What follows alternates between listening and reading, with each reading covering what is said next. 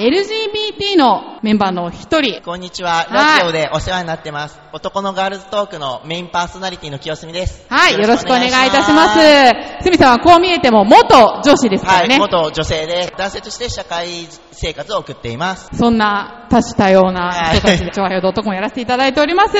本日はですね、市民活動団体の能楽を歌ってで健康を増進しようという、そういった能楽の団体で、観戦会のお二人に来ていただいております。よろしくお願いいたします。はい、観戦会は見るに泉って書くね、観戦会ですけれども、じゃあ私のお隣の男性から、はい。あ、じゃあマイク持ちっぱなしでいいですか？はい、はい、お願いします。小林俊太と申します。小林さんは代表でいらっしゃるんですよね。一応若輩ですが、メンバーの中では、かなり、私が若い方なんですけどもね、やらせていただきます。はい、ありがとうございます。代表の小林さんのお隣は、黒崎和子と申します。はい、おととしぐらいから、浦安に、能とか洋曲を広めようという運動をやっておりますので、今日もここに参加しました。よろしくお願いいたします。よろしくお願いいたします。すみさん。はい。能って、能、なんか、僕みたいな人がってあれですけど、一般庶民が日本の伝統芸能ってなんか敷居が高くて、歌舞伎よりさらになんか能って敷居が高くて、近寄りがたいイメージがあるんですけど。ですよね。私もそもそも、狂言と歌舞伎と能の区別が、まずはつかないっていう。ぼんやりしかわかんないですよね。はい。じゃあ簡単に申しますと、能と狂言は一応セットになってて能楽と言います。で、能と能の間に狂言を挟む形で興行が行われております。そして、能は優雅な美しさ、幽玄、そういうものを求めております。そして狂言の方は大らかな笑いです。野村萬斎さんなんかやってますが、大らかな笑いが狂言になります。で、歌舞伎との違いはですね、能楽は室町時代から始まっておりますので、600数十年の歴史がありますが、歌舞伎は江戸時代からですね。そして何が違うかというと、能は舞台もシンプルです。そして人間の想像の世界をかき立てるようなものをやります。抽象的とも言えますが。で、歌舞伎の方は役者がリアルに演じますので分かりやすいということがあって、皆さん歌舞伎のが分かりやすいというふうにおっしゃいます。昔からですね、能というのは武家の芸能で、歌舞伎はやはり庶民の芸能ということで、かなりそういう意味では対象が確然と分かれてたということですね。じゃあもう身分の高い人じゃないと見れないようなものだったんですか？大昔は違います。奈良時代は猿楽から始まってますので、奈良の興福寺に、所属する団体が能楽師だったんですね。だから神社仏閣で能をやるときには庶民は見ることは可能です。そこに行けばいいです。今もそうですね。あ、そうなんですね。今もそうです。見れるのもあります。入場料なくても。そもそも能を作った人、観阿弥とか世阿弥とか、はい、その人たちはお坊さんなんですか？能楽師です。能楽師。能を専業でやる。今の歌舞伎役者と同じように能楽師専業です。だから初めは、観阿弥世阿弥の前の大昔は興福寺に所属する能楽師です。はい、そこから始まって。そうなんですね。そうです。野村萬斎さんとかは、はい、そういう人たちの何代目？そう、流れです。みんな何代目かは知りませんが流れですね。みんなそれぞれの能楽は能楽。なるほど。はい。すみさんどうですか？ちょっと繋がってきました？なんとなくね。なんとなく。そうなんですね。よく能面とか言うじゃないですか。はい、お面をかぶって能ってやると思うんですけど、はい、あれは必ず使わなきゃいけないんですか？必ず使うというもんではないんですよね。はい、ただ能では多くは使われています。あれはもともとしてと言いまして、いわゆる主役の人が使うのが麺なんですね。主役が、あとほとんどが主役ですね。ほうほうほう。それで能面には何種類かあるんですけども、いわゆる翁とかね、それから鬼神、翁と男でしたっけ？そうですね。それから翁とか鬼神とか、それから女面とか男面とか、いくつか何種類かあるんですけど、これは基本的にはですね、いわゆるさっき見ました幽玄の世界と、それからこちらのいわゆる私たちが生きている現実の世界、はい、ここのっていうのはこうある意味で自由にね、行き来している、そういう劇が多いんですよね。一言で言ってしまうと、あの世とこの世を行き来するみたいな感じですか？そうですね。ということで、その時にやっぱりこう有限さを表すために能面を使うということが多いわけですね。はい、確かにちょっと能面って、一見見るとなんかちょっとゾクッとする感じがしますけど、じゃあそれは恋に、むしろそういうことだと思いますね。はい。ちなみに歌舞伎って確か男性だけでしたよね。はい、能は違うんですか？女性もおります。はい、女性のプロの能楽師もおります。そうなんですね。はい、女性が男性の役をやったりすることはありますよ、もちろん。あるんだ。男性が女性もやりますし、女性が男性もやりますし、はい、だからある意味歌舞伎より進んでいるかも、そういう意味では進んでいるかもしれないですね。そうですよね。はい、門戸は広く広げられております。なるほど。すみさん、なんか他に聞いてみたいことありますか？なんか先ほど内容難しいことをこう話しているのかなっていうので、なんか内容もすごい堅苦しいのかなっていうイメージがあるんですけど、その能のなんていうんですか、ストーリーみたいなののちょっとお話聞きたいなと思うんですけど。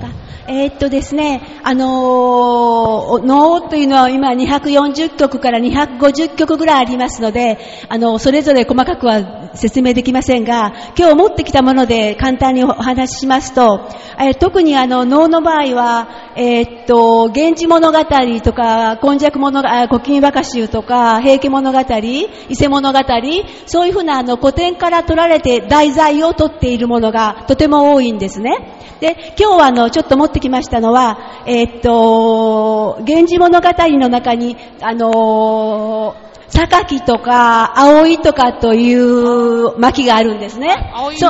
葵の上を扱った葵の巻とか、榊の巻とかがあるんですね。そこを題材にとったものに、この野々宮っていう曲がございます。はい、そうです。あれは、これは皆さんご存知かもしれませんが、京都の嵯峨野にある黒木の柱の野々宮で、伊勢の西宮になる前に精進決裁をするために入る場所が野々宮です。で、そこに六条御息所が入って、娘が伊勢の西宮になるために、1年前から精進決裁をするために母親の六条御息所と一緒にそこに入るわけですね。そこに光源氏が訪ねてくると、まだ六条御息所は思いが残っているわけですよ、源氏にね。だけどもそれを断ち切らなければいけない。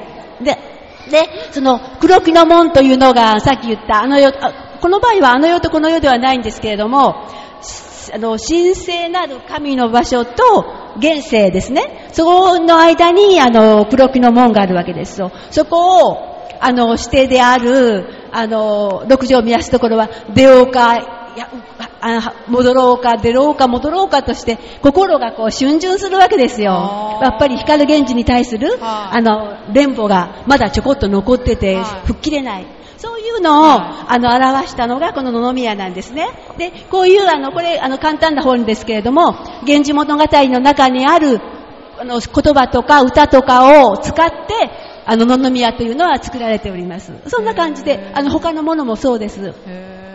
平家物語の中の金立ちのものを取ってきたり、もろもろですので、皆さんぜひお読みください。源氏物語が能になってるんですね。13曲あります。13曲あるんですって。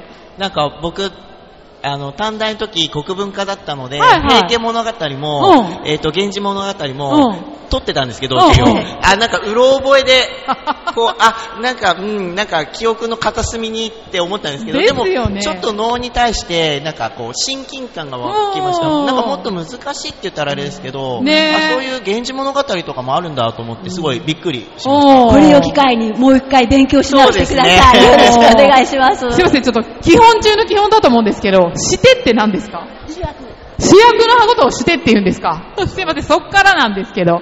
なるほど。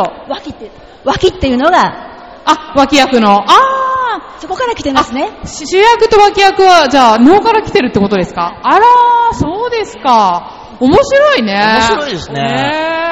能から洋曲から出てる今の日本語はいっぱいありますので、それを探すのも面白いです。古典とかってね、はい、なんかの語源になってたりするようなことがあるっていうけど、能から来てるっていうのがね、はい、ありがとうございます。で、またこれも基本的なんですけれども、歌い本っていうんですか？さっきの教科書みたいなやつ。はいはい。これのことは歌い本っていうんですか？歌い本。民謡のように本って書いて、はい、歌い本ですよね。はい、はい、じゃあそれを歌うで合ってます？歌うときは、その歌い本の歌を漢字に使うんですか？はい、そうです。そうなんだ。ちょっとそれだけでも勉強になるなって感じですね。その歌なんですけれども、ちょっと皆さんね、ぜひ実際どんなものなのかを聞いてみたいですよね。披露していただけたらなと思うんですが、はいはい、大丈夫ですか？はい、大丈夫です。ありがとうございます。それではですね、曲はいっぱいあるんですけれども、今は11月、ちょうどもみじの季節ですので、もみじ狩りという曲がありますので、これはお能にも歌舞伎にも文楽にもある曲ですので、皆さんもご存知、戸隠山の九条伝説から来てます、これは。それをやります。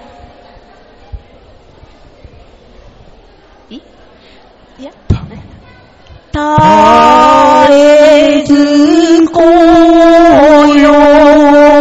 生体のしまたこれよ暮れゆく空に雨打ち注ぐよや